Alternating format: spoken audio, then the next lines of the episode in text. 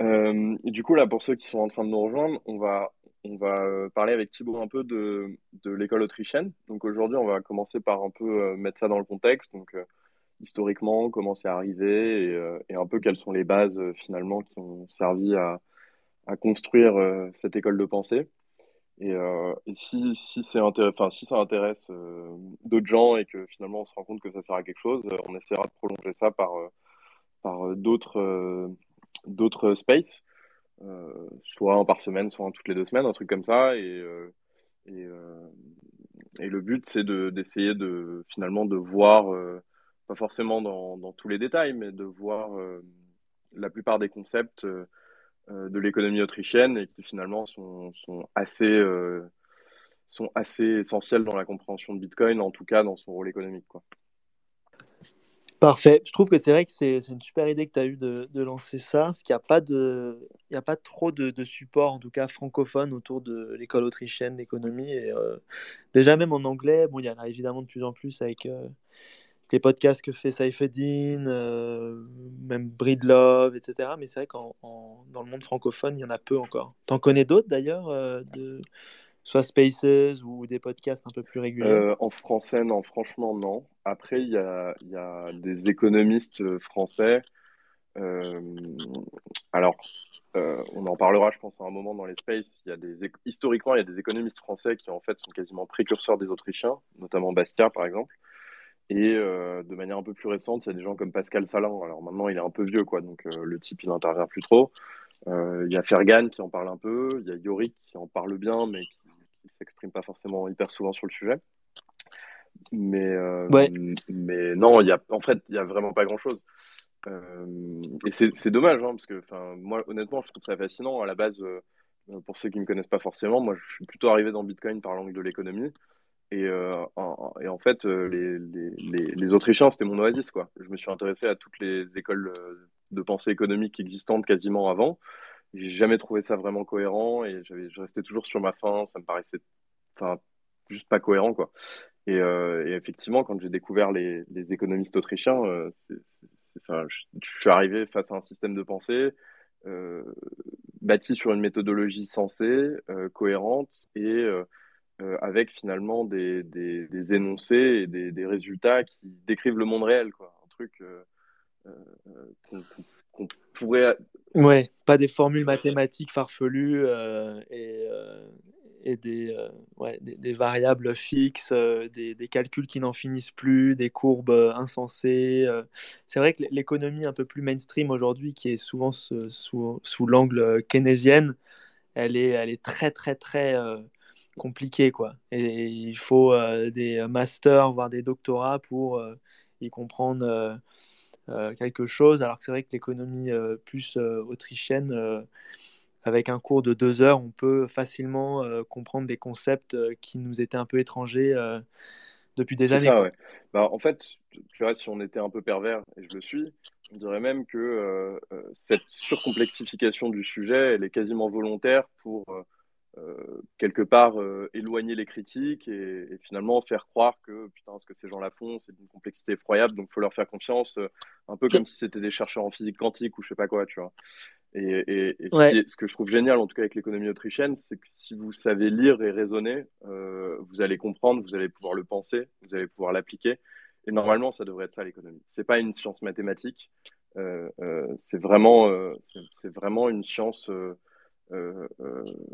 a priori. Il me semble, hein, c'est ça, hein, bah, ça qu'on dit. C'est vrai hein. que les Autrichiens ont une méthodologie euh, complètement différente des autres écoles et je pense que c'est pour ça qu'ils ont les résultats qu'ils ont. Et, et on n'en parlera pas aujourd'hui parce que c'est quand même un peu velu comme question, mais on essaiera d'en parler de cette méthodologie. Mais pour en dire deux mots, effectivement, c'est une méthodologie qu'on dit soit axiomatique, soit a prioriste. Donc c'est ce qui se rapprocherait de la méthodologie qu'on a par exemple en mathématiques ou en philosophie. Donc en fait, on va poser des axiomes. Donc euh, euh, par exemple en, géométrie, euh, vous avez tous, je pense, déjà entendu des axiomes du style ceux de la géométrie euclidienne, comme par deux points il ne passe qu'une seule droite, ou ce genre de choses-là. Et donc ça, c'est des propositions qu'on va tenir pour vraies, parce qu'en fait, elles sont tellement évidentes que ce serait absurde d'essayer de les démontrer. Et donc, finalement, on va, on va prendre quelques propositions, le minimum possible, qu'on va pas chercher à démontrer, mais qui sont, qui sont tellement évidentes que normalement, elles ne peuvent pas être remises en question. Et uniquement avec ça et les règles de la logique, on va essayer de déduire des énoncés supérieurs qui vont avoir une portée un peu plus euh, complexe. Et au même titre qu'en mathématiques, en partant des axiomes d'Euclide, on arrive par exemple au, théorème de Thalès, au théorème de Pythagore euh, et à d'autres choses encore plus compliquées. Euh, et ben en, suivant les Autrichiens, en partant de, de quelques axiomes fondamentaux de l'action humaine, on va arriver à des énoncés euh, qui permettent pas forcément de tout prévoir et de tout expliquer, parce qu'à la fin de la journée, on parle quand même d'action humaine, donc il y a toujours des impondérables et, des choses qui peuvent pas être expliquées et qui peuvent pas être, enfin surtout qui peuvent pas être prévues. Euh, mais par contre, on peut jeter une lumière euh, importante sur les phénomènes économiques. Et à la fin de la journée, c'est ça qu'on veut. Quoi. Ouais, ouais, absolument. Et ne pas confondre axiome et dogme. Hein, et c'est peut-être là la, la grande la grande nuance, hein, c'est l'axiome, euh, on ne le démonte pas forcément à la base parce qu'il est évident, mais euh, où est-ce qu'on met la, limite justement de, l'axiome et, du dogme qu'on va pousser un peu comme, euh, comme des keynésiens ou des sophistes pousseraient des, hypothèses invalidées pour ensuite construire des théorèmes farfelus. Quoi. Ouais, bah c'est une vraie question, mais, mais effectivement, l'axiome, on va dire qu'il si, si, si, tu trouves quelqu'un qui, qui, qui arrive à en douter sans que ce soit un fou complet, c'est qu'il n'est il est pas forcément recevable. Euh, je pense qu'on verra dans les, dans les spaces qu'on va faire, les axiomes desquels partent les Autrichiens, ils sont juste évidents en fait. Enfin, si vous, si vous juste vous faites une petite introspection sur la manière dont vous fonctionnez en tant qu'être humain, euh, ça va vous paraître difficilement déboulonnable. Bon, et alors, par rapport à, cette école autrichienne euh, que nous, bitcoiners, euh, ou certains bitcoiners du moins, connaissent bien, euh, comment est-ce qu'elle se différencie, on va dire, de l'école économique un peu plus mainstream qui est souvent keynésienne? Alors, d'ailleurs, on la qualifie peut-être pas souvent de keynésienne dans les, cercles un peu plus mainstream, on dit juste l'économie.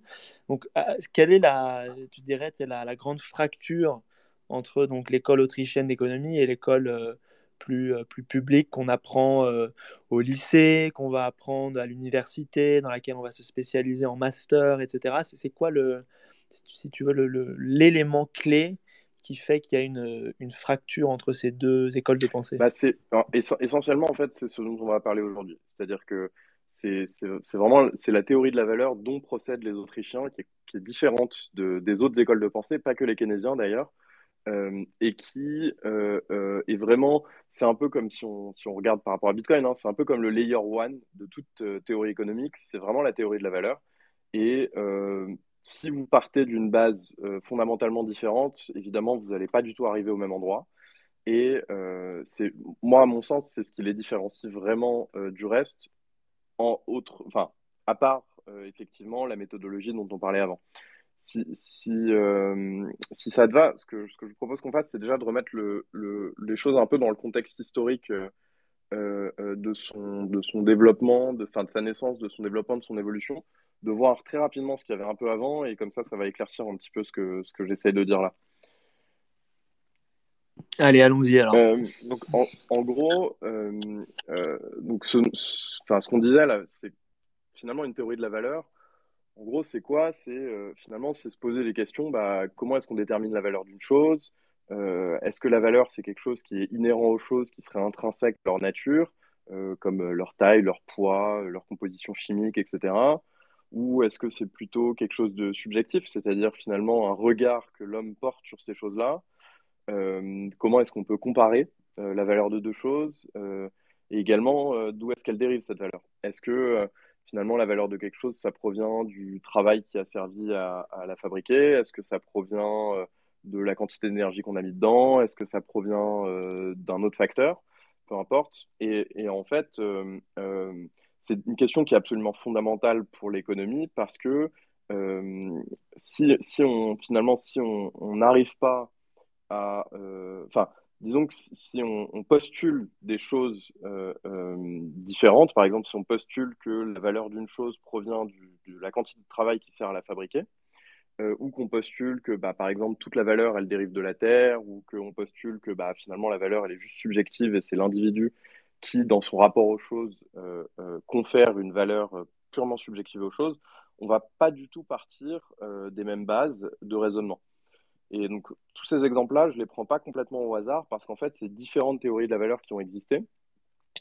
en gros, au 16e, 17e siècle, notamment avec une école de pensée qu'on appelait les physiocrates, qui était essentiellement inscrite en France, on avait cette idée que euh, la valeur, elle venait essentiellement de la terre. C'est-à-dire que euh, finalement, euh, par l'action de Dieu, quand on mettait quelque chose en semence dans la terre, eh ben, on obtenait de la nourriture, et que sans nourriture, aucune vie n'était possible, et que donc du coup, finalement, toute valeur pouvait être dérivée de, des propriétés de la terre, de son rapport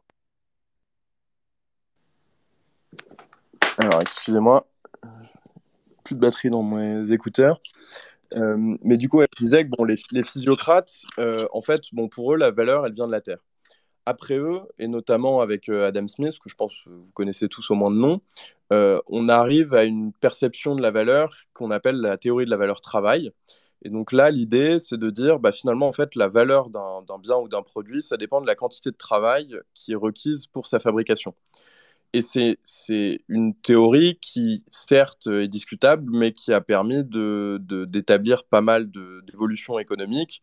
Et en gros, elle, euh, elle, euh, elle, est, elle reste de. Enfin, elle est, pardon, elle est considérée à partir d'Adam Smith et jusqu'à Marx.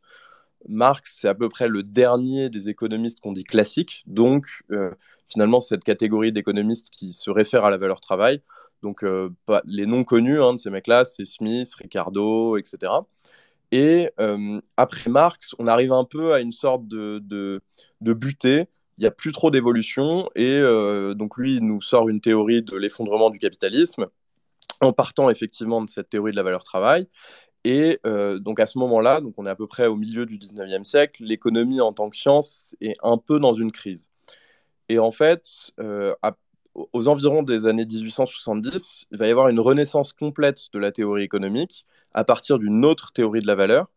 Et ce qui est assez intéressant, c'est qu'en fait, euh, on a euh, du coup à ce moment-là euh, un abandon de la théorie de la valeur travail pour préférer ce qu'on appelle la, la, théorie de la valeur marginale, que je vais expliquer dans deux secondes, mais elle apparaît à trois endroits différents et quasiment simultanément et avec des petites variations, des petites différences de l'une à l'autre. Donc en gros, on a un gars qui s'appelle William Stanley Jevons en Angleterre, euh, un autre qui s'appelle Léon Valras à Lausanne. Alors je ne sais pas s'il est suisse ou français, je ne me rappelle jamais.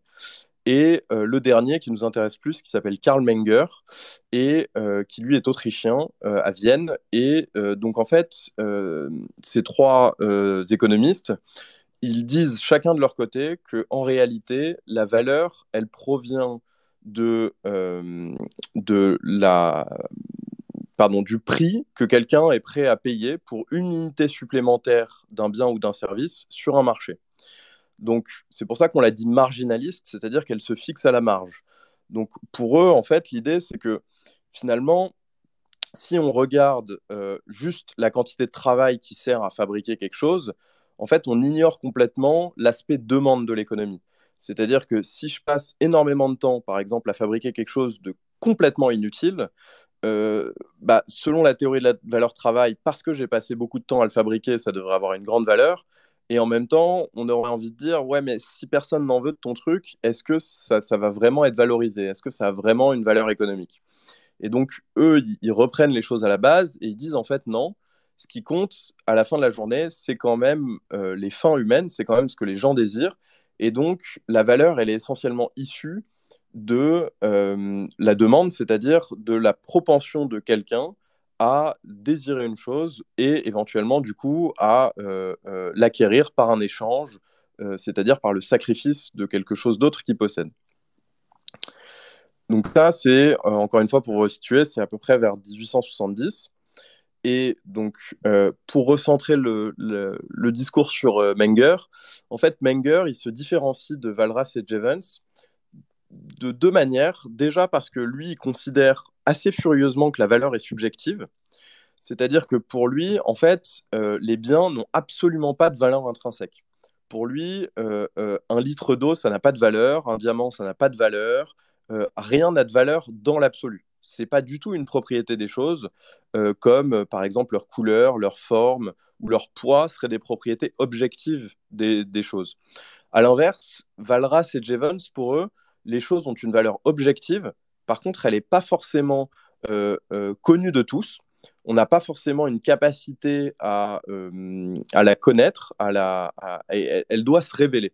Et c'est par le marché, par l'action de, des échanges et la formation des prix, que les prix tendent à converger vers les valeurs. Pour Menger, il n'y a pas de différence entre finalement la valeur et les prix. C'est-à-dire que pour lui, encore une fois, la valeur, c'est uniquement un rapport subjectif que l'individu entretient avec la chose. Il, dit très justement, euh, la valeur n'existe pas en dehors de la conscience humaine. Et donc, pour lui, les prix ne sont pas là pour révéler une valeur qui préexisterait aux choses. Euh, la valeur, elle n'existe que dans la tête des gens, en fonction de euh, leurs besoins, du contexte dans lequel ils sont inscrits. Et finalement, les prix, c'est juste un phénomène d'organisation qui va permettre de réaliser des échanges, qui va avoir certaines utilités pratiques. C'est une sorte de propriété sociale émergente, mais euh, euh, euh c'est pas quelque chose qui est là pour révéler la valeur des choses, parce que, encore une fois, euh, euh, les choses ne seraient pas dotées d'une valeur intrinsèque, c'est uniquement un rapport subjectif que l'individu entretient avec elle. Ouais, et alors là, du coup, on est dans quelle, euh, quelle période euh, historique là? On est à la fin ouais, du 19e. Fin du 19e donc en fait, l'ouvrage fondateur de l'école autrichienne et l'ouvrage dans lequel euh, Menger décrit tout ce que j'essaye d'expliquer de, là, c'est un ouvrage qui s'appelle Principe d'économie politique. Alors en, son titre original, c'est Grundsätze des Volkswirtschaftslehre. mais bon, ça, on s'en fout un peu. Et, Parfait. et donc ça, c'est publié en 1874. Et en gros, euh, la manière dont on peut voir ça, pour essayer de vous illustrer un peu plus la chose, en fait, ça consiste à dire que, par exemple, si vous prenez un litre d'eau, vous, depuis votre appartement qui a un accès à l'eau potable, euh, avec un supermarché en bas où vous pouvez acheter de l'eau minérale, etc., ce litre d'eau, il a une certaine valeur qui dépend de si vous avez soif, etc. Maintenant, si vous vous retrouvez dans le désert et que euh, vous êtes plus ou moins entre la vie et la mort, vous allez probablement conférer une valeur à ce même litre d'eau. C'est exactement la même chose. Ça reste H2O, euh, c'est la même formule, c'est la même formule chimique et euh, c'est exactement la même quantité. Ça reste un litre. Par contre, ce litre d'eau, quand vous êtes dans le désert, vous allez probablement lui conférer une valeur euh, énorme parce que pour vous, il va finalement représenter. Bah, c'est différence entre la vie et la mort. C'est exactement ça, c'est la différence entre la vie et la mort. Donc peut-être que vous allez même accepter de payer 6,15 bitcoins pour ce litre d'eau. Alors que effectivement, euh, quand vous êtes euh, encore une fois dans votre appartement et que vous avez un robinet, bah, c'est quasiment un bien qu'on gaspille quasiment tous les jours, quoi. J'ai envie de dire. Et, donc c'est ce petit exemple, hein, cette petite expérience de pensée, déjà ça, vient un peu euh, attester l'idée de Menger, qui est que finalement n'importe quel produit, n'importe quel bien, n'importe quel service n'a pas de valeur en soi. Ça dépend de la personne et ça dépend du contexte. Euh, et, c'est quelque chose d'ailleurs, euh, cette, subjectivité, c'est quelque chose qu'on voit euh, très bien par exemple avec, Bitcoin ou avec plein d'autres choses. Pour certains, et notamment beaucoup de gens qui doivent être dans ce call, bah, c'est quelque chose d'absolument exceptionnel et, qu'on valorise presque plus que tout. Et pour d'autres personnes, bah, c'est un Ponzi, ça n'a aucune valeur, c'est un jeu stupide, c'est de la mort ou je ne sais quoi encore. Et, donc, en fait, on peut, se rendre compte dans notre vie de tous les jours que euh, la, valeur, c'est essentiellement un phénomène subjectif. Et alors, par rapport à, ça, justement, cette subjectivité de la valeur, euh, les, Autrichiens, ils nous enseignent évidemment l'importance euh, du système des prix pour communiquer justement cette subjectivité de la valeur des choses entre des personnes qui ne se connaissent pas forcément. Est-ce que tu penses que c'est le bon moment pour rebondir là-dessus? bah, du coup, ouais, Menger, donc Menger, en fait, il parle vraiment, de, il part de cette idée, et puis après, il va, il, va raisonner à partir de ça et arriver à d'autres résultats. Et un de ces résultats-là, notamment, ça consiste à dire, en fait, il se pose la question de savoir pourquoi les gens échangent.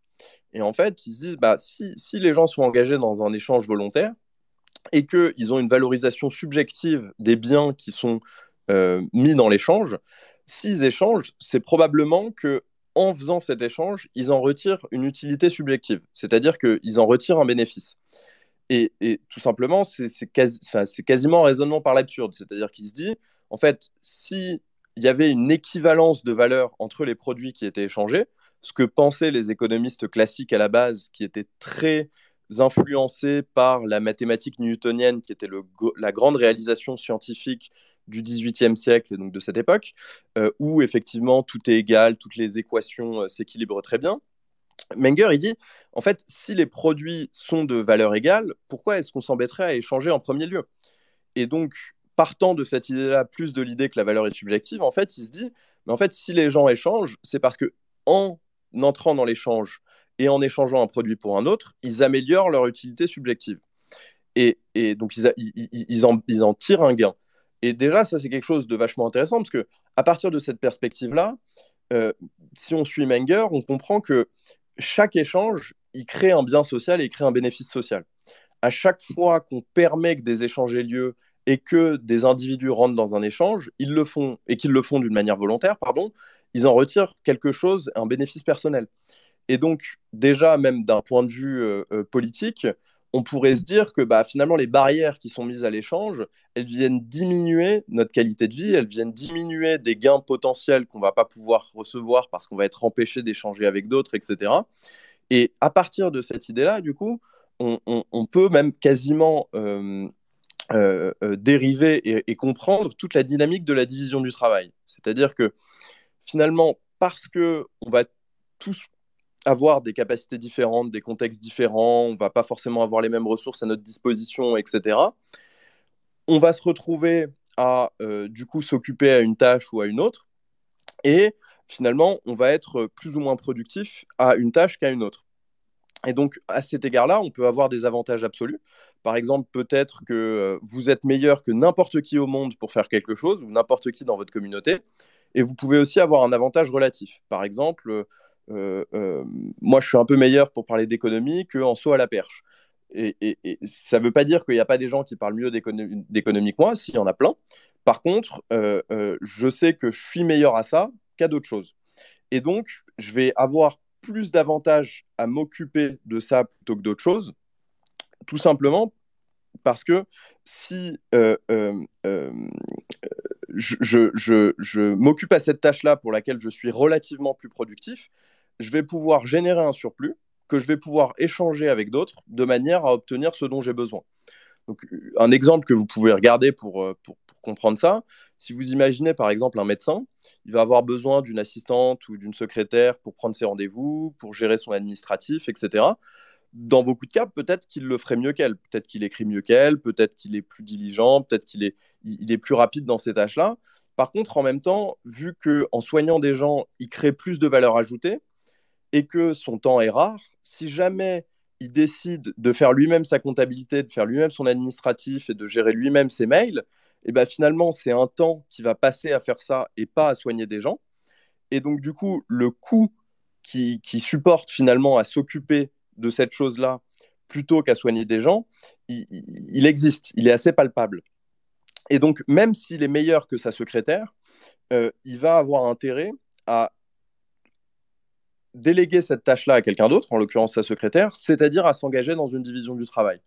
Et en fait, cette perspective-là, ce qu'elle nous apporte, c'est qu'elle elle dit plusieurs choses. C'est-à-dire, déjà, d'une part, elle dit qu'on a intérêt à, entrer en, euh, enfin, à, recourir à la division du travail, parce que c'est comme ça qu'on permet que les gens les plus productifs se trouvent au meilleur endroit et du coup produisent le plus possible et ensuite entrent dans des échanges, ce qui confère un bénéfice à tout le monde, pour les raisons que j'ai citées avant. Et ensuite, il y a un autre avantage à ça également, qui est que euh, parce que finalement, on n'a peut-être pas un avantage absolu, peut-être qu'aucune des personnes qui est dans, dans, ce space aujourd'hui n'est le meilleur du monde pour quelque chose, mais qu'on a tous un avantage relatif, c'est-à-dire qu'on fait tous certaines choses mieux que d'autres, eh ben, on a quand même intérêt à se spécialiser euh, aux tâches pour lesquelles on est le meilleur, parce que comme ça, on, maximise notre productivité.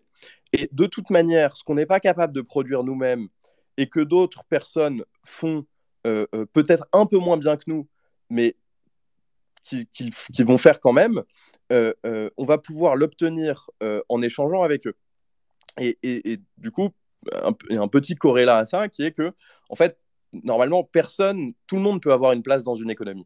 Même si vous n'êtes pas le meilleur au monde dans ce que vous faites, du fait de cette idée des avantages relatifs et des avantages absolus, et notamment de cette idée des avantages relatifs, même s'il y a des gens qui sont meilleurs que vous pour faire quelque chose, ils sont aussi probablement meilleurs pour faire autre chose que la tâche à laquelle vous vous occupez.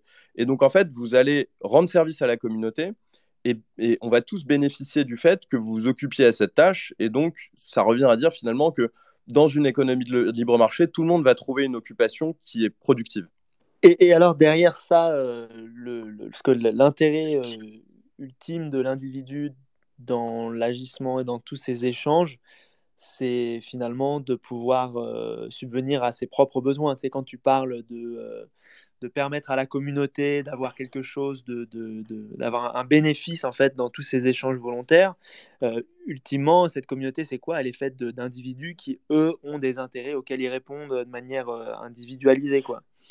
Euh, et là-dedans, dans cet échange, euh, l'outil principal que euh, l'école autrichienne défend, évidemment, est bah, l'outil de la monnaie, qui doit être un, bien relativement neutre et, non manipulé. au regard de ça, tu penses que c'est le, bon moment pour introduire un peu ce, mécanisme de, de coordination d'échange volontaire entre les humains? Ouais, je suis, bah, effectivement, je suis parti un peu loin euh, euh, euh, tout à l'heure, mais d'une part. Fascinante, fascinante, n'empêche, c'était très intéressant. Mais tu as totalement raison, c'est-à-dire que je parle de communauté, etc., depuis tout à l'heure, mais à la fin de la journée, il n'existe que des individus. On, on, se pense parfois en termes de communauté, etc., mais la seule unité d'action et la seule unité de valorisation, c'est l'individu. C'est vraiment cette idée qu'il y a derrière la valorisation subjective. Et effectivement, parce qu'on valorise certaines choses, on, désire certaines fins. On est des êtres désirants et donc on va chercher à sécuriser euh, certaines choses pour répondre à certains besoins. on n'a pas forcément les mêmes et du coup, on n'a pas forcément dans le même contexte et on ne valorise pas les choses de la même manière. Et donc, finalement, le, le, le, le tableau que j'essaye de peindre depuis tout à l'heure, c'est qu'effectivement, pour y arriver le mieux possible, d'un point de vue complètement individuel, en servant notre intérêt propre, même sans penser à essayer d'être bienveillant ou bénévole ou, d'aider les autres, vraiment d'un point de vue euh, euh, euh, individualiste, nous, on va chercher à vouloir échanger avec les autres donc ça, c'est une idée aussi très puissante, c'est-à-dire que la division du travail est le fondement de la civilisation, parce que enfin, c'est la même chose hein, euh, quasiment, euh, euh, ça se trouve dans notre intérêt personnel. Si on, s'établit en grand regroupement, qu'on se spécialise dans certaines tâches et qu'on rentre dans l'échange, c'est pas quelque chose qu'on fait pour faire plaisir aux autres. C'est finalement, on y trouve notre intérêt propre. Et du coup, quand on fait ça, effectivement, à chaque fois, on fait des arbitrages. C'est-à-dire que on va échanger certaines des choses que l'on produit en échange de certaines, de certaines choses que d'autres produisent. Et de, ce fait-là, on va se retrouver euh, euh, dans une situation où on forme des prix de marché, c'est-à-dire qu'on renonce à quelque chose pour obtenir quelque chose d'autre, et toujours dans des quantités précises. Je vous rappelle encore une fois, hein, la, la, valeur est marginale. Donc, ce que je valorise, c'est pas toute l'eau du monde, c'est un litre d'eau. Et ensuite, je vais valoriser peut-être le litre d'eau suivant et peut-être le litre d'eau le, litre d'eau qui arrive après. Mais je valorise jamais toute l'eau du monde et par exemple, je valorise jamais tous les diamants du monde. Et du coup, en fait, à chaque fois qu'on met en rapport ces quantités que l'on cherche à obtenir et ce que l'on est prêt à céder en échange de manière euh, mutuelle, avec un accord mutuel, en fait, ce qu'on établit là, c'est une forme d'équivalence. Et en faisant ça, finalement, on forme des prix de marché. Et effectivement, un des outils sociaux fondamentaux qui va nous permettre d'exprimer ces équivalences, et donc du coup, par là même, d'exprimer également les coûts d'opportunité, c'est-à-dire ce à quoi on est prêt à renoncer pour obtenir quelque chose de bien précis, c'est la monnaie. Et, c'est quasiment, euh, euh, on pourrait dire, son rôle fondateur. Et c'est aussi pour ça que qu'elle a un rôle aussi central dans le développement des civilisations et euh, euh, euh, dans le fait de créer des civilisations pacifiques, c'est que finalement, sans, sans cet outil-là, on ne peut pas arriver à cet état de la division du travail, on ne peut pas arriver à mettre en commun nos ressources, on ne peut pas individuellement profiter de ce que les autres arrivent à produire, donc de l'exercice de leur liberté. Et, c'est là déjà qu'on voit que sans une monnaie qui fonctionne correctement, on est en train de quasiment saper les fondements de la fonction première du développement de notre civilisation, qui est la division du travail. Donc en fait, sans, monnaie, on est, euh, on est réduit à une, civilisation un peu vachement plus euh, sauvage qui ne peut échanger de manière volontaire et pacifique euh, entre elles. Quoi la monnaie est vraiment l'outil neutre qui permet justement ces échanges euh, à, bénéfice mutuel. Quoi. C'est ça. Bah, elle, permet d'étendre le scope de la division du travail et surtout, euh, déjà sans monnaie, comme tu dis, bah, finalement, on, se retrouve dans une situation qui n'est pas géniale, mais c'est, ça va même plus loin que ça. C'est-à-dire qu'avec une monnaie corrompue ou une monnaie qui est altérée d'une manière ou d'une autre, et je pense qu'on en parlera un peu plus euh, précisément et, plus abondamment dans les autres spaces, parce qu'il ne faut pas non plus que ça dure trop longtemps et que ça devienne un monologue. Mais dès lors que la monnaie est corrompue, cette équivalence dans l'échange, qui encore une fois est volontaire et qui exprime euh, euh, finalement la résultante de, de nos désirs subjectifs, ce à quoi on est prêt à renoncer et ce que l'on cherche à obtenir. Eh ben, finalement, c'est quelque chose qui permet la formation d'une signalétique qu'on appelle les prix et qui va pouvoir permettre de guider les actions de chacun de la manière la plus efficiente possible et dans un contexte décentralisé.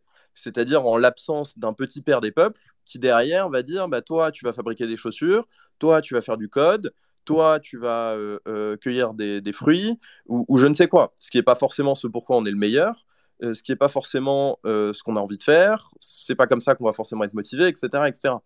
Donc, finalement, le, le, le, la division du travail produit la civilisation, la division du travail pour être étendue a besoin de la monnaie, et même plus encore, la division du travail pour être efficiente a besoin de prix pour distribuer de l'information qui va nous permettre de nous organiser dans un contexte décentralisé.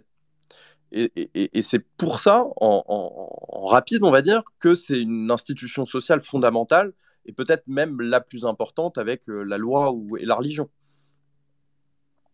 Et peut-être même la plus corrompue euh, du coup aujourd'hui. Euh, puisque si on met en opposition un peu tout ce que tu viens de dire avec l'état des choses aujourd'hui, on, voit bien évidemment que la, monnaie, elle est elle est défaillante autant dans sa fonction d'un instrument d'intermédiaire d'échange que dans sa fonction de, euh, de réserve de valeur. Quoi. Euh, et c'est pour ça d'ailleurs que l'école autrichienne, elle défend autant le, le, la découverte de la monnaie comme étant une activité libre du marché et non un choix imposé par une institution centrale comme le gouvernement, qui d'ailleurs aujourd'hui, donc, euh, comme on le sait tous, est imposé dans diverses juridictions dans le monde entier à des, des citoyens qui résident sur ces, territoires et qui se voient donc euh, imposer l'utilisation de la monnaie pour euh, échanger, préserver la valeur et mesurer les choses euh, autour d'elle. Donc c'est vrai que c'est assez, c'est assez fascinant de voir à quel point la monnaie est omniprésente aujourd'hui. Hein. on dit souvent c'est 50% de, de, tous les échanges dans le monde entier. Et pourtant c'est peut-être la chose la plus défaillante aujourd'hui et du coup qui a un effet un, effet euh, de, second degré, troisième degré, d'ordre euh, à je ne sais quel niveau sur euh, tous les, échanges de, la société. C'est d'ailleurs pour ça qu'on va dire que souvent Bitcoin fixes this, Bitcoin fixes everything, parce que du coup, on va venir corriger cette défaillance de la monnaie et réintroduire une découverte libre d'un outil qui nous permet de, de coordonner un petit peu tous nos, échanges librement. Quoi.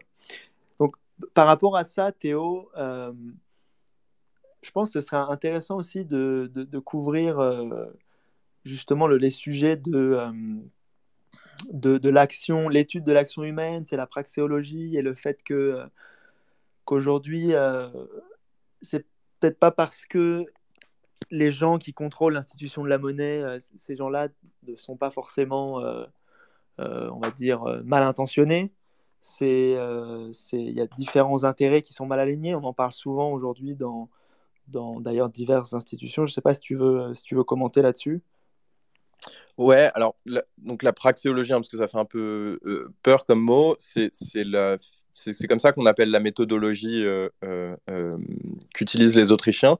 On, on va peut-être, vais peut-être pas la développer là maintenant parce que c'est vraiment assez long, c'est un vrai sujet en soi. C'est c'est quasiment de la philosophie. Bon, on fera un Spaces une autre fois. voilà. par, contre, par, par, contre, ce que tu viens de dire, effectivement, déjà permet de, de, de, de pardon, de rebondir sur quelque chose qui est assez intéressant, notamment si on compare par rapport aux autres euh, euh, théories économiques et la raison pour laquelle finalement les Autrichiens s'intéressent à la monnaie et au fait qu'elle ne soit pas corrompue, là où les autres économistes ont, l'impression que euh, c'est c'est une sorte d'instrument politique qu'on va systématiquement mettre au service du, bien social ou de l'intérêt général et qui reste encore à définir, bien entendu. Eh bien, c'est aussi, je vais, revenir un petit peu en arrière euh, euh, euh, sur ce que, dit Menger dans, ces fameux principes d'économie politique. Un autre truc qu'il dit sur la valeur, c'est que c'est un phénomène ordinal et pas cardinal. Et ça, c'est aussi quelque chose que, j'ai sauté, mais qui est vachement important. Ce qui veut dire par là, c'est que, en fait, quand on, quand on, on, essaye d'examiner la manière dont on valorise les choses, tout ce qu'on est capable de faire, c'est euh, de faire des, des, comparaisons euh, euh, du style je désire ça plus que ça, ou je désire deux bananes plus que trois pommes, ou je désire cette voiture-là plus que X Bitcoin, par exemple. Et, et en fait, on, on, est, est capable que de faire de l'ordonnancement de nos désirs, c'est-à-dire finalement de les classer du plus intense au moins intense, et toujours par rapport à des quantités bien précises et à un moment bien précis, dans un contexte bien précis. Et ça, c'est vachement important parce que ça veut dire que du coup, euh, euh, on en revient à cette même idée, hein, qu'on ne peut pas rendre objectif la valeur. Et en fait, toutes les écoles d'économie, elles considèrent le contraire. C'est-à-dire que si vous avez déjà suivi un cours d'économie euh, à l'université, par exemple, on a dû vous introduire, normalement dans les premiers cours, euh, une notion que les économistes appellent les utiles. Donc, c'est une unité complètement abstraite qu'ils ont inventée. Donc, quand je dis les économistes, c'est les économistes mainstream, donc les keynésiens et tous les autres. Et en fait, euh, euh, pour eux, la, valeur est un phénomène cardinal, c'est-à-dire que c'est quelque chose que l'on peut quantifier avec un nombre précis. Donc, par exemple, si je vous demande combien vous désirez une banane, et eh ben pour eux, vous pouvez rapporter ça à une unité abstraite qu'ils appellent par convention des utiles et dire bah, pour moi, cette banane, elle vaut 2,4 utiles. Par contre, cette pomme, elle vaut 2,8 utiles. Et cette voiture, elle vaut par exemple 1200 utiles. Et, déjà, ça, ça sonne faux. C'est-à-dire que si vous observez la manière dont vous fonctionnez, dont, fonctionnent vos, vos, vos, réflexes cognitifs, vous, vous, vous faites jamais ça. En réalité, euh, euh, vous trouvez une fille plus belle qu'une autre, euh, vous trouvez un plat plus, qui vous fait plus envie qu'un autre, etc. Mais c'est toujours des comparaisons relatives. Et le, le fait que les économistes mainstream insistent sur cette idée de valeur cardinale, c'est pour plusieurs raisons, et une euh, qui, est importante et qui revient à, certaines des choses qu'on a dit, c'est pour pouvoir faire leurs fameuses mathématiques saugrenues qui vont leur permettre de mettre toute l'économie en équation et euh, notamment de, du coup, de, de, de, ensuite de venir donner des conseils essentiellement au pouvoir politique sur la manière dont il doit allouer les ressources, sur la manière dont il doit euh, donner des prébandes, où est-ce qu'il doit imprimer de la monnaie, est-ce qu'il ne doit pas en imprimer, etc., etc. Et donc déjà, cette ignorance du fait que euh, euh, finalement la valorisation est un phénomène subjectif et ordinal va souvent les mener à considérer que finalement l'économie est très proche de la physique et que c'est une sorte de système qu'on pourrait rendre numériquement par les mathématiques comme une, sorte de, système à plusieurs équations et que la monnaie, là-dedans, elle va juste jouer un rôle pour équilibrer certains déséquilibres ou pour réaliser certains objectifs sociaux. Et, je pense que une des raisons, c'est pas la seule, hein, mais une des raisons pour lesquelles ils, ont une sorte de, d'instrument, enfin de, de, volonté d'instrumentalisation de la monnaie et, qu'ils n'ont pas du tout le même regard que les Autrichiens sur l'institution monétaire, c'est en grande partie parce que, du fait de leur théorie de la valeur, euh, pour eux, finalement, la monnaie, c'est c'est pas si grave que ça si elle est corrompue, parce que elle peut servir de, de comment dire de variable d'ajustement dans le système. Là où, pour les Autrichiens, de toute manière, les valeurs, encore une fois, c'est les individus qui les élient, c'est lui qui les détermine. Et donc, tout ce qui compte, c'est de, former des prix qui vont donner le signal le plus euh, correct possible, le moins euh, corrompu possible, de manière à permettre cette allocation décentralisée dont on parlait tout à l'heure. Et donc déjà, on peut voir que ce regard sur la monnaie est complètement différent euh, dans une école ou dans, ou dans l'autre du simple fait de la théorie de la valeur qu'on épouse au départ.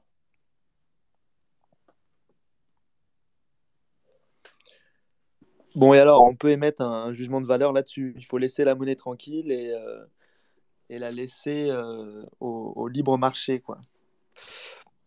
Bah, clairement, c'est-à-dire que, à part si vous pensez que vous valorisez les, choses de cette manière-là, c'est-à-dire euh, cette façon cardinale en, rapportant tout à cette espèce d'étalon abstrait que je pense personne n'a jamais utilisé dans sa vie, à part si vous croyez à ce genre de fantasme, normalement, encore une fois, vous arrivez à la conclusion très logique que euh, bah, finalement, ce qui est plus important, c'est que vos choix personnels, ce que vous exprimez du, fait de l'exercice de vos libertés, se soient représentés le plus fidèlement possible pour permettre les phénomènes de division du travail dont on a, dont on a parlé après, euh, dont on a parlé avant, pardon, notamment parce que vous avez aussi la garantie de cette manière-là que chaque individu, en usant de sa liberté, va améliorer votre vie. Et ça, c'est aussi un point qui est vachement important. C'est-à-dire que dans les débats politiques aujourd'hui, on, place souvent le, désir de liberté comme un désir purement égoïste euh, euh, et, qui serait uniquement centré par rapport à la capacité de l'individu à faire tout ce qu'il veut. Mais en réalité, si on comprend un peu ces choses-là, euh, on devrait désirer la liberté surtout pour que les autres puissent l'exercer, parce que c'est comme ça qu'on va en bénéficier le plus. Finalement, euh, euh, c'est important que, que, que, j'ai une liberté de pensée, d'action, etc., etc. Mais euh, je dois aussi désirer que dans le cadre de relations pacifiques, les autres puissent exercer leur liberté parce que comme ça, j'ai la garantie que parce qu'ils vont pouvoir user de leur talent de la meilleure manière possible, parce qu'ils vont pouvoir quelque part maximiser l'étendue de ce qu'ils peuvent faire, et ben moi je vais en bénéficier sous forme de meilleurs produits, moins chers, euh, euh, de vivre dans une civilisation qui avance, etc. etc. Donc finalement, voilà, en défendant euh, mon, ma propriété et, mon individualité, c'est un bénéfice pour la communauté. Et à l'inverse, les, on va dire les guerriers de la justice sociale qui prêchent la défense de la communauté vont heurter les libertés individuelles et finalement sont, sont assez anti-humaines anti-humanistes dans, leur, euh, dans leurs actions. Quoi. C'est, euh, c'est à peu près ça le, résumé quoi, de, de, ce que tu viens de dire. Ouais, exactement. Bah, il, y a cette, il y a cette espèce de prétention dans les, les mouvements euh, dirigistes de savoir mieux que toi ce mm. que sont tes talents, ce que sont tes capacités, ce que sont les ressources disponibles, ce que les autres désirent, et ça tout le temps et à tout endroit sur Terre, ce qui est quand même un niveau d'ubris euh, euh, absolument démentiel. Ouais, ouais, assez hautain et, euh, arrogant aussi, quoi. Mm. Clairement.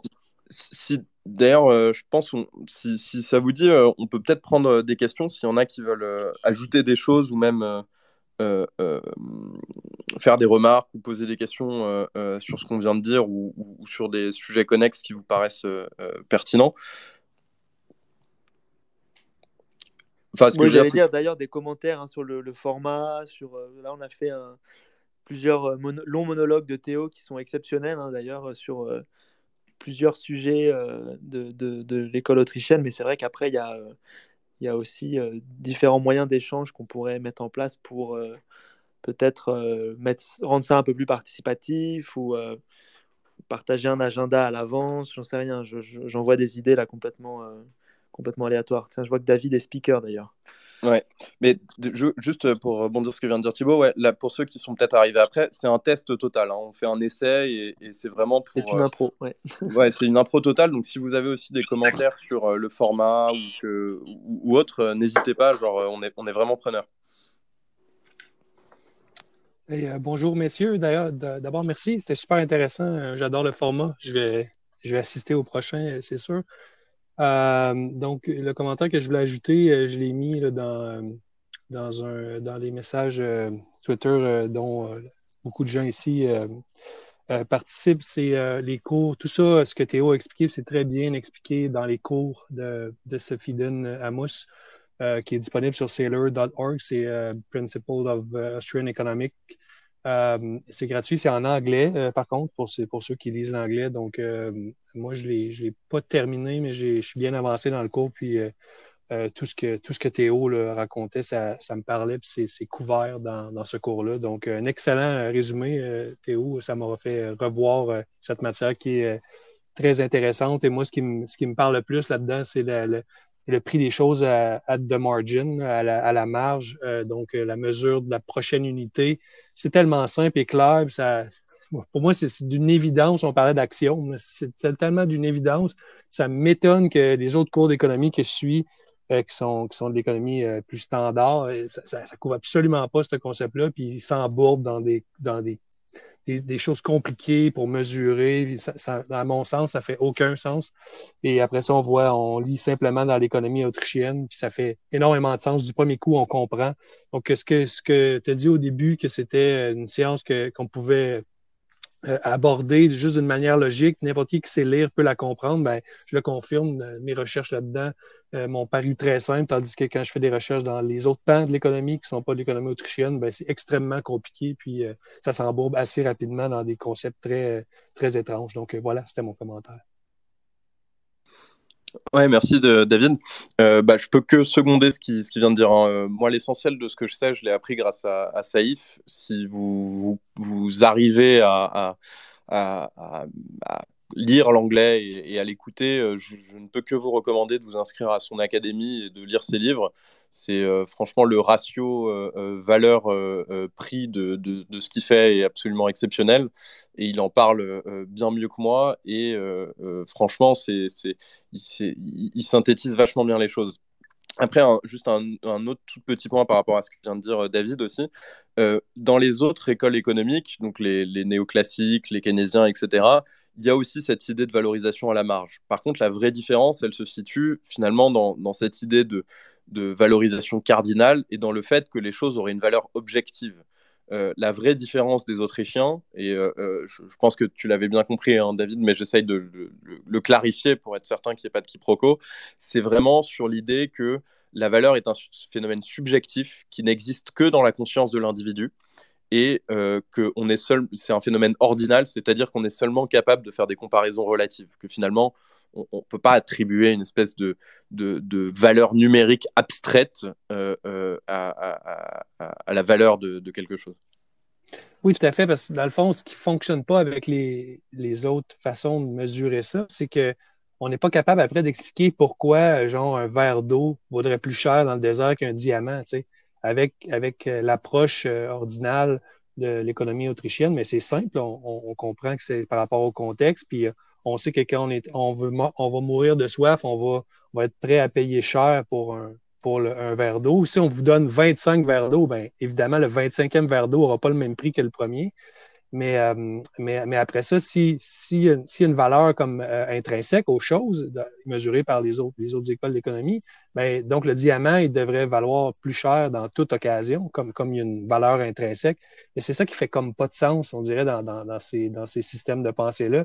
Tandis que je trouve que c'est extrêmement bien expliqué avec euh, la la, valeur à la marge euh, ordinale, moi, je trouve que ça fait extrêmement de sens, puisque on, peut, on peut se poser la même question dans toutes sortes de contextes. Ça fait toujours du sens, tandis que les autres, j'ai l'impression que ça fait pas toujours de sens, puisque, évidemment, dans les autres mesures, un diamant va toujours valoir plus cher, entre guillemets, selon leur mesure, qu'un verre d'eau, à cause de sa valeur intrinsèque. Ouais, totalement. D'ailleurs, il y, a un, autre euh, même concept que j'ai oublié dont j'ai oublié de parler ici hein, et que tu viens de finalement d'expliquer euh, euh, dans ce que tu viens de dire. C'est aussi cette idée de décroissance de l'utilité. C'est-à-dire que finalement, quand on, regarde cette, question d'utilité à la marge et quand on, observe un peu comment fonctionne notre désir, il y a une forme de saturation. C'est-à-dire que si par exemple euh, euh, euh, vous me proposez une banane, bah, la première banane, je vais la valoriser plus que la deuxième. Je vais probablement valoriser la deuxième plus que la troisième. Et je vais valoriser la troisième plus que la quatrième. Et pour quasiment tous les biens, en fait, ça fonctionne comme ça. Et donc, ce que disent les, enfin, la manière dont on exprime ça en économie, c'est que l'utilité, encore une fois subjective, est décroissante. Et ça, c'est aussi quelque chose qui vient motiver et justifier la division du travail et notamment la spécialisation.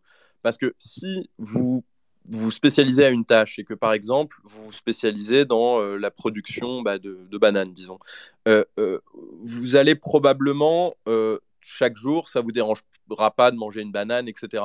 Mais le problème, c'est que si vous nourrissez que de bananes, etc., au bout d'un moment, vous allez plus pouvoir les voir en pâture et, en peinture. Et, le, problème, c'est que, eh, pardon. Et donc du coup, ça fait que pour vous, le stock supplémentaire de bananes que vous avez, et finalement, vous le valorisez très très peu parce qu'à partir du moment où vous avez pu en manger une ou deux pour vous-même, les, euh, je sais pas, les 200 restantes que vous avez produites en une journée, euh, euh, à vos yeux, elles ont, elles, ont presque aucune valeur.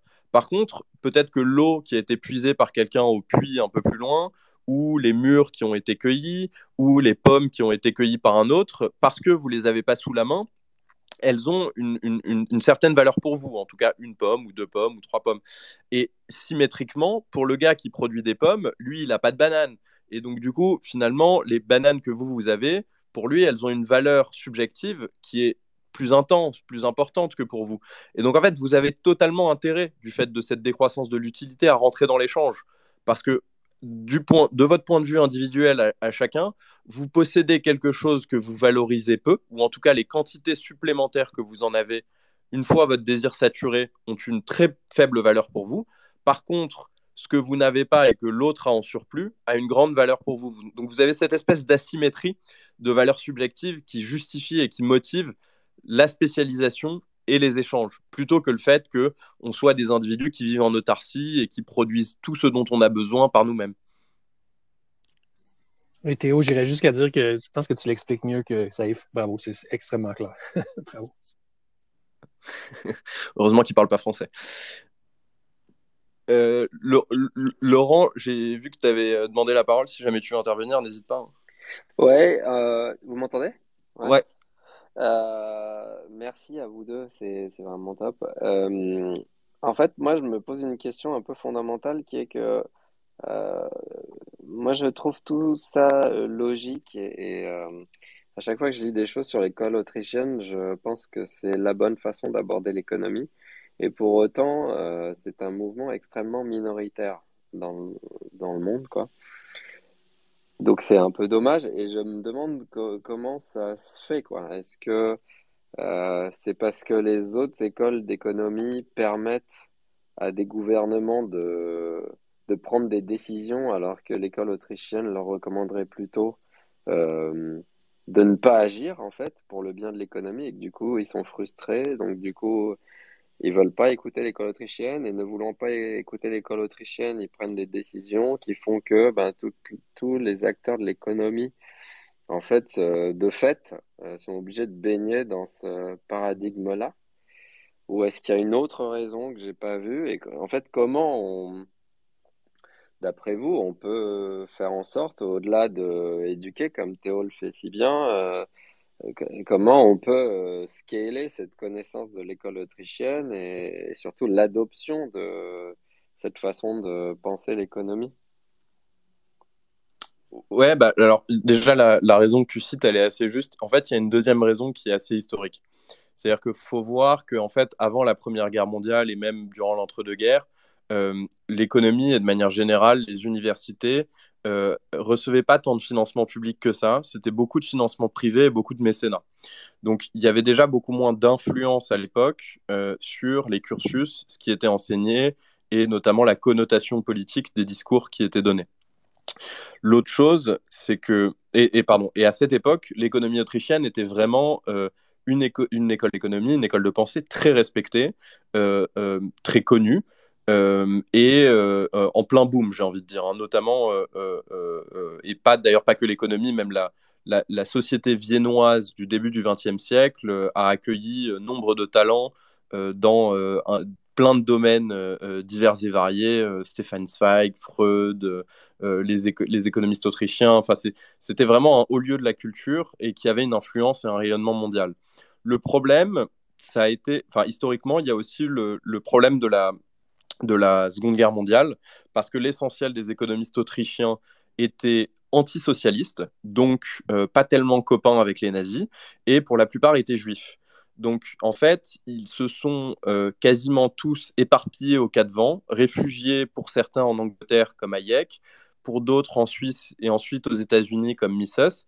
Et donc en fait, ce socle euh, de pensée qui était ancré territorialement dans l'Autriche du début du XXe siècle, dans les académies viennoises, etc., c'est un peu morcelé et euh, un peu euh, nager à contre-courant de l'histoire parce que euh, on est arrivé dans une époque où le dirigisme socialiste de différentes obédiences, que ce soit bolchevique en URSS, que ce soit national-socialiste en Allemagne, ou que ce soit finalement orienté par l'idée de l'État-providence dans euh, certains des, certaines des démocraties occidentales euh, n'avaient plus trop le vent en poupe.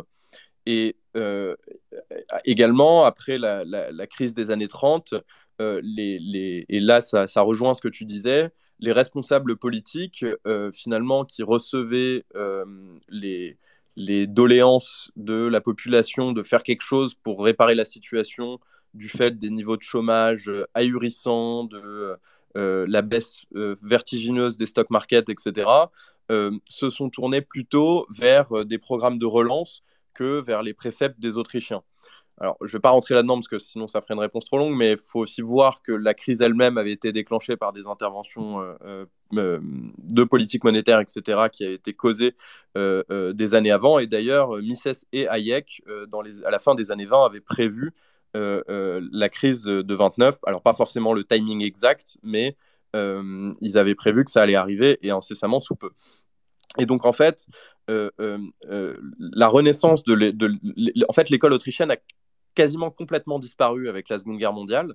Et ensuite, elle s'est réinstallée aux États-Unis avec le départ de, de, de, Mises en Amérique. Et il faut bien voir que Mises, quand il est arrivé en Amérique, euh, il avait, il arrivait même pas à trouver un poste d'enseignant dans une bonne université. Donc il a, il, a fait ça un peu euh, dans le secteur privé en étant aidé, en étant aidé par euh, différents personnages de, de, l'économie privée pour qu'ils puissent donner des cours, écrire, continuer à enseigner. Et petit à petit, l'école s'est reformée, a trouvé un relais avec une nouvelle génération, avec des gens comme Murray Rothbard, euh, Israël Kisner, etc. Et euh, aujourd'hui, elle commence quand même à se reconstruire, euh, mais plutôt aux États-Unis, avec par exemple le Mises Institute, et également à travers Bitcoin. on a parlé de SafeDean qui finalement a fait le pont entre les deux, mais il y a de plus en plus de gens aujourd'hui qui s'intéressent à l'économie autrichienne, je pense, par le biais de Bitcoin. Et donc, bah, effectivement, cette marginalisation de, l'économie autrichienne, elle provient du fait qu'après la Seconde Guerre mondiale, même dans les pays qui se voulaient euh, euh, de culture euh, plutôt libérale au sens classique du terme, comme l'Angleterre ou les États-Unis, on a opté pour des programmes très dirigistes de redistribution sociale et des États-providence forts. Et donc, à ce moment-là, euh, euh, il y a également eu le, financement des massifs des universités pour permettre, euh, par exemple, au GI d'avoir des diplômes gratuits, etc. Et donc, il y a une sorte de mariage entre l'enseignement et l'État qui a aussi poussé certaines thèses hors de l'université et donc, je pense que la difficulté qu'a l'économie autrichienne, c'est qu'elle est persona non grata dans les universités qui reçoivent des financements publics et de manière générale dans tous les instituts d'enseignement qui reçoivent des financements publics. Et donc, elle est un peu obligée d'exister à la marge euh, grâce à des capitaux privés. Euh, comme euh, à travers des initiatives comme celle de SafeDean, comme le Mises Institute, malgré, comme tu l'as bien expliqué, le fait qu'elle a quand même des discours qui ont l'air un poil plus cohérents que ceux qui sont servis depuis 70 ans et qui ont quasiment tous mené, dans quasiment tous les cas, à euh, des catastrophes publiques. Ouais, mais donc en gros, on est quand même. Euh, en fait, le juge de paix, quand même, pour savoir si ça va prendre, c'est euh, au moment d'une crise, est-ce que la population se tourne vers l'État ou enfin en gros des dirigeants en se disant il faut qu'ils agissent ou est-ce qu'ils ont un réflexe un peu plus adulte, quoi? C'est ça bah. le, le, test final, quoi. Bah, c'est ça, et en même temps, il faut voir que c'est hyper difficile, puisque la préconisation des Autrichiens dans le cas d'une crise, c'est de laisser le réajustement des prix, ce qui se traduit par une déflation, par du chômage euh, qui, a priori, si on laisse les choses se faire, sera temporaire, mais qui va quand même exister pendant un certain moment. Et, et en fait, moi, mon opinion, enfin la manière dont on peut le voir, c'est qu'en fait, l'économie autrichienne est incompatible avec la démocratie. Ouais, ou alors il faudrait que il faudrait qu'on ait 100% euh, de gens euh, bien burnés, quoi, si j'ose dire. Alors, Théo, euh, est-ce qu'il y a un lien, enfin, ouais, salut Théo, c'est Nico. Est-ce qu'il y a un lien entre les, tu sais, enfin, l'école des Chicago Boys et l'économie autrichienne? Est-ce que c'est, est-ce que c'est, est-ce que c'est des écoles de pensée un petit peu économiques? Enfin, c'est des doctrines un peu compatibles ou alors c'est séparé? Alors, en fait, il faut voir que tout ça, c'est un spectre. Hein. On peut mettre d'un côté euh, euh, euh, les décroissants et les marxistes, tout, au bout du spectre, et de l'autre côté du spectre, les Autrichiens, d'une certaine manière, dans la, dans la mesure où c'est eux qui sont les plus pro-laisser-faire. et au milieu de ça, on va avoir des gens qui sont un peu plus proches des Autrichiens, comme effectivement euh, les Chicago Boys. Donc les Chicago Boys, c'est on les appelle comme ça du fait de l'université de Chicago. Et donc le père de cette école, c'est un économiste qui s'appelle euh, Stiglitz. Et euh, non, pardon, je, dis n'importe quoi. Excusez-moi, c'est Frank Knight. Et son disciple le plus célèbre, c'est un gars qui s'appelait Milton Friedman. Et c'est lui essentiellement qui a rendu l'école de Chicago très célèbre et les Chicago Boys très célèbres, notamment dans les années 70.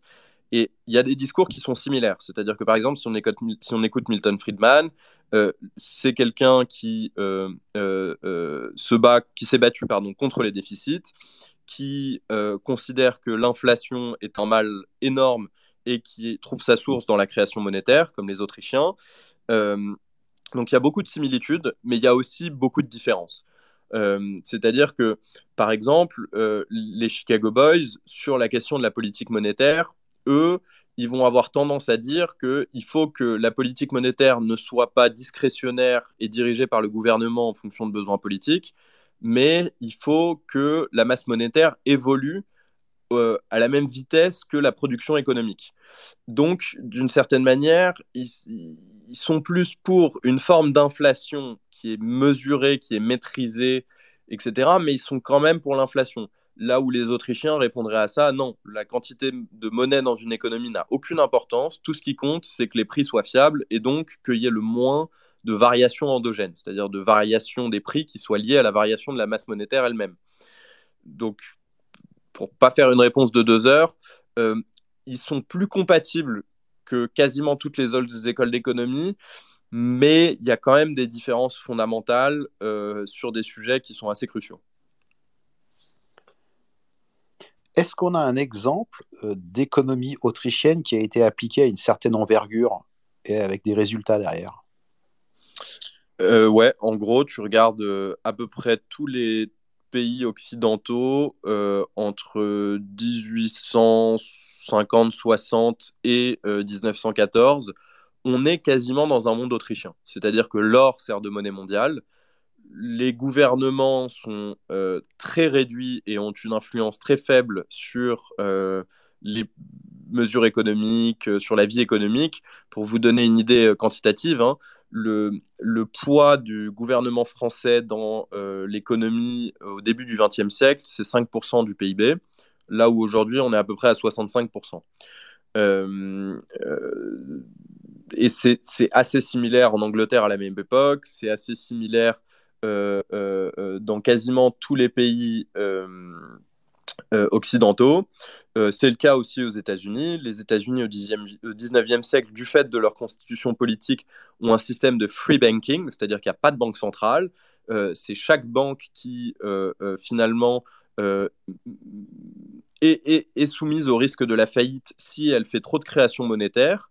de la même manière, il y a une époque en Écosse qui euh, s'étend à peu près du milieu du XVIIIe siècle jusque presque à la fin du XIXe, où il n'y a pas de banque centrale non plus et où il n'y a quasiment aucune régulation bancaire, tout ça est, administré par une sorte d'ordre émergent, comme dirait Hayek, c'est-à-dire par la concurrence des banques entre elles et le fait de gagner la confiance de leurs clients en ne créant pas trop d'inflation. Euh, euh, euh, et, effectivement, dans ces époques-là, alors il y a toujours certains, certaines fixations de prix parfois, il y a toujours certaines mesures qui limitent la liberté économique, mais c'est tellement moindre par rapport à ce qu'on connaît aujourd'hui. Il n'y a pas de salaire minimum, il n'y a pas de relance par le déficit, il n'y a pas de banque centrale, il n'y a pas de fixation des taux d'intérêt. les gens sont libres de nouer quasiment les contrats on a des monnaies apolitiques, bah, l'or. Euh, euh, donc, c'est des époques qui sont, moi, à mon avis, aussi autrichiennes que la réalité ne le permette. Et, et qui, euh, je trouve de manière très intéressante, sont parmi les époques, les, les époques où on connaît la plus grande croissance, le plus grand avancement de la civilisation, et pas que d'un point de vue matériel. C'est-à-dire que c'est des époques où on voit qu'effectivement, il y a un développement de la qualité de vie multidimensionnel, à la fois dans les arts, la civilité, euh, les relations humaines, euh, euh, l'esthétique. on n'est pas dans une sorte de, d'hyperconsumérisme comme on a aujourd'hui, où finalement on, file juste des, des, bouts de plastique aux masses grâce à de la capacité de production. tout en leur empêchant d'avoir des libertés, tout en empêchant l'invention, l'entrepreneuriat, etc c'est à ces époques-là, par exemple notamment à ce qu'on appelle la Belle Époque, entre 1870 et, 1915, et 1914, qu'on invente euh, en gros les médicaments modernes, la pénicilline, la photographie, le cinéma, l'aviation, euh, qu'on achève le développement des chemins de fer, la chimie moderne, euh, et j'en passe, et même en termes de production artistique, culturelle, etc. Je parlais de la Société de Vienne tout à l'heure, mais certaines, des plus grandes, certaines des plus grandes œuvres littéraires, euh, scientifiques, euh, artistiques, etc., de l'époque euh, moderne, c'est-à-dire, on va dire, depuis la Révolution française et la Révolution anglaise, se déroulent à cette époque. Et est-ce qu'on peut dire justement que le. Enfin, est-ce qu'on peut dire que le Bitcoin, finalement, c'est ce qui peut permettre à l'économie autrichienne de passer à l'échelle?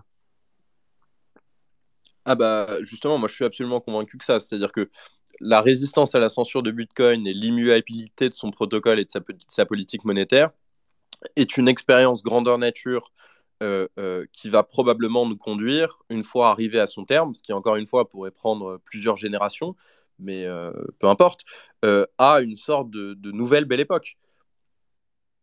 ouais, 200. Salut à tous. Moi, je débarque juste là, mais euh, c'était pour rebondir aussi sur euh, la question de Laurent, puis bah, ce que tu viens de dire, Nico.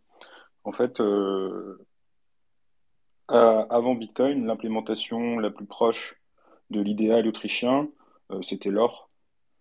Et en fait, il y avait un, une limite technologique et une limite technique et physique à l'or que Bitcoin, en fait, a effacé. Et donc, en fait, aujourd'hui, on se retrouve avec Bitcoin, qui est une implémentation euh, la, plus crédible et la plus proche de la perfection des principes euh, d'économie autrichienne. Et donc, c'est pour ça aussi que je pense que l'économie autrichienne revient sur le devant de la scène et que Bitcoin, en fait, est en train de remettre l'économie autrichienne euh, au centre du village, quoi. Parce que l'or, en fait, était moins divisible. imaginez payer je sais pas moi, un bout de pain euh, avec, euh, avec des, des, des, miettes d'or.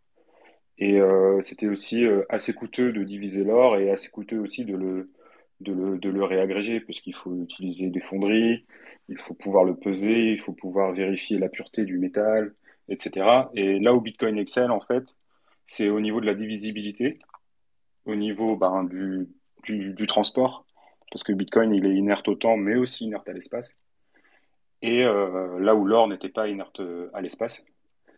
Et euh, du coup, Bitcoin, en fait, il se retrouve dans une position de... moi, j'aime bien dire ça, après, je ne sais pas si tout le monde est d'accord, mais je considère Bitcoin comme un surensemble de l'or. Et on se retrouve du coup dans une configuration où Bitcoin représente l'implémentation la plus proche de l'idéal autrichien. D'où le, fait d'avoir des, des, principes d'économie autrichienne qui reviennent sur le devant de la scène. Quoi. Et donc, en fait, pour moi, à l'époque, c'était surtout un frein technologique avec l'arrivée de l'économie de consommation. Et du coup, on n'était pas capable de, pouvoir dépenser des, des d'or et de pouvoir réagréger l'or et de pouvoir le transporter si facilement. D'où la création des, monnaies fiat et donc après de, l'accaparation des politiques euh, sur l'économie réelle. Et euh, du coup, bah, Bitcoin, lui, permet de, faire tout ça tout en gardant l'aspect dur de la monnaie. Ouais, c'est très juste hein, ce que je viens de dire de ça. Le, problème de l'or, effectivement, c'est qu'il est coûteux à transporter et qu'il est difficile à vérifier, contrairement à Bitcoin. Et donc, effectivement, ce qui s'est passé euh, historiquement, c'est que pour des raisons de, vendabilité temporelle, euh, dirait Saïf, c'est-à-dire pour permettre euh, euh, des transferts rapides et peu coûteux à grande échelle, l'or a eu tendance à se concentrer dans les coffres des institutions financières et on a eu, on a eu recours à un registre par-dessus qui permettait de faire transférer de l'or par des billets crédits, donc euh, que ce soit euh, des bouts de papier, des chèques, euh, des ordres de virement par, par télégramme ou par radio ou autre, etc. Et, donc en fait, cette concentration de l'or, quelque part, a permis, enfin, a, a, permis aux institutions financières et au gouvernement de s'extirper de la discipline qu'il imposait parce qu'ils ont pu émettre beaucoup plus de titres papier représentant de l'or physique qui n'existait pas. Et à mon avis, c'est aussi quelque chose que les bitcoiners doivent garder en tête. C'est-à-dire que euh, une des raisons pour lesquelles euh, euh, Nature Keys, Coin, déjà c'est important à l'échelle individuelle, parce que c'est comme ça que vous n'allez pas vous faire rug pull ou que vous n'allez pas avoir un problème si jamais il y a un exchange qui, se fait voler, qui fait faillite ou je sais pas quoi. Mais une des autres raisons pour lesquelles c'est important d'avoir ces, ces, clés et de faire sa propre custody, c'est parce que finalement, si on veut que Bitcoin serve d'unité de, compte fidèle et qui price réellement les choses, il ne faut pas qu'on se mette dans la situation où euh, les institutions financières du monde Bitcoin puissent euh, euh, quelque part avoir recours au même expédient, c'est-à-dire d'émettre du Bitcoin papier plus que ce que ne leur permettent leurs réserves. Et aujourd'hui, on est dans une situation où la plupart de ces institutions ne donnent pas des preuves de réserve. Donc, euh, si euh, on achète tous du Bitcoin et qu'effectivement euh, on va to the moon et tout, c'est vachement bien, mais qu'il n'y a pas d'auditabilité et que finalement ils peuvent créer du Bitcoin par des ETF futures, par du Bitcoin papier de, formes diverses et variées, on va se retrouver avec le même problème qui a existé à l'époque de l'or. Et si on, mettait fin à ce premier épisode, Théo, école autrichienne d'économie, ça fait quoi Une heure et quart là qu'on y est? Gros, euh, grosse ouverture déjà de pas mal de sujets. Ouais, quasiment. Attends, je vois qu'il y a des demandes qui arrivent. Bah, il y a au moins Psyduck qui venait demander la parole. Bah, je vais juste lui laisser euh, euh, poser sa question ou faire sa remarque. Et puis, effectivement, on va, on va remballer bientôt. Ouais, salut à tous. Vous m'entendez? Oui, ouais, super. Déjà, merci beaucoup Théo pour le cours que tu viens de faire. C'était super intéressant. Le format, il est top. J'avais deux petites questions. Tout à l'heure, tu parlais du poids du PIB de l'État. Est-ce que tu ne penses pas aussi que le PIB est si élevé en France euh, par rapport à la méthode de calcul euh, qui est différente du secteur privé? Et deuxième question, tu as parlé euh, vite fait de la masse monétaire constante. Il y en a qui peuvent penser que parce que la population augmente, il faut augmenter la masse monétaire. Alors, est-ce qu'il faut une masse monétaire constante par habitant de la Terre, entre guillemets, ou par habitant de la zone économique? Ou euh, une masse monétaire constante au total. Voilà, merci. Euh, non, en fait, enfin, je vais pas euh, te faire tout le raisonnement là maintenant parce qu'effectivement, ça nous, ça nous prendrait trop de temps. Mais en réalité, à mon avis, c'est absolument, enfin, c'est un faux débat. C'est-à-dire qu'avec n'importe quelle masse monétaire, à partir du moment où elle est suffisamment divisible, tu peux faire marcher une économie, même avec une explosion démographique, etc. Ce qui ne veut pas dire que la démographie n'a pas d'impact sur les phénomènes économiques, mais euh, on n'a pas besoin de se dire ah tiens, il faut euh, euh, quelque part asservir le rythme d'émission monétaire à la variation démographique. Et pour la question sur la mesure de calcul du, du PIB, oui, il y a un peu de ça, mais c'est essentiellement surtout un changement du rôle de l'État et de sa nature. Il euh, faut bien voir qu'à l'époque, l'État ne s'occupait pas, de, notamment en France, de l'énergie, des transports, de l'éducation. Euh, euh, essentiellement, il avait des pouvoirs régaliens, c'est-à-dire qu'il s'occupait de la diplomatie, de l'armée, de la police, des tribunaux, et pour le reste, il pouvait gentiment aller se faire voir. Ok, super, merci.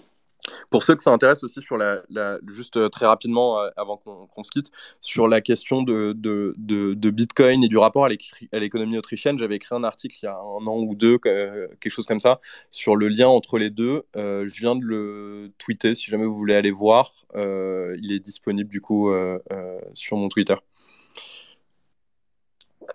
Bah, du coup, si c'est tout, moi je vous propose qu'on s'arrête là. Euh, merci beaucoup en tout, cas à tous d'être venus et puis d'avoir participé, d'avoir posé vos questions et tout. Euh, pareil, si vous avez des feedbacks euh, à nous faire sur le format ou autre, ou même des questions, n'hésitez pas à, nous envoyer un DM à moi ou à Thibaut, plutôt à moi, je pense, parce qu'il est très occupé en ce moment. Et, et en tout cas, bah, vu qu'on a, eu pas mal de monde et tout, et que j'ai l'impression que bah, ça intéressait certains, euh, je pense qu'on va continuer. Et euh, du coup, bah, on, publiera un, horaire euh, pareil pour refaire un space la prochaine fois et pour continuer finalement à, investiguer ces concepts de l'école autrichienne d'économie et un peu mieux comprendre ce qu'ils ont à nous expliquer à la fois sur l'économie, sur Bitcoin et tout ça. Encore merci à tous. Un grand merci Théo, j'ai beaucoup appris ce soir. Merci à tous et à très bientôt. Merci Théo. Merci Théo, à plus.